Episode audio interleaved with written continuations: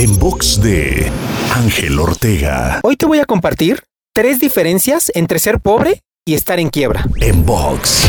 A veces pensamos que ser pobre y estar en quiebra es lo mismo, lo cual no necesariamente es cierto. Y hoy te quiero compartir tres diferencias para distinguir entre una y otra cosa. Diferencia número uno. Estar en quiebra es una situación financiera. Ser pobre es un estado mental. Diferencia número 2. Estar en quiebra es temporal. Ser pobre puede convertirse en una condición permanente aceptada como una verdad. Diferencia número 3. Toda la gente pobre está en quiebra. No toda la gente en quiebra es pobre. Para salir adelante, no solo es necesario enfocarse en el dinero.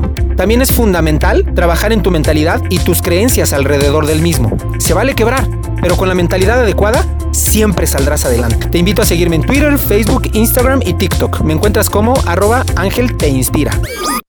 En box de Ángel Ortega.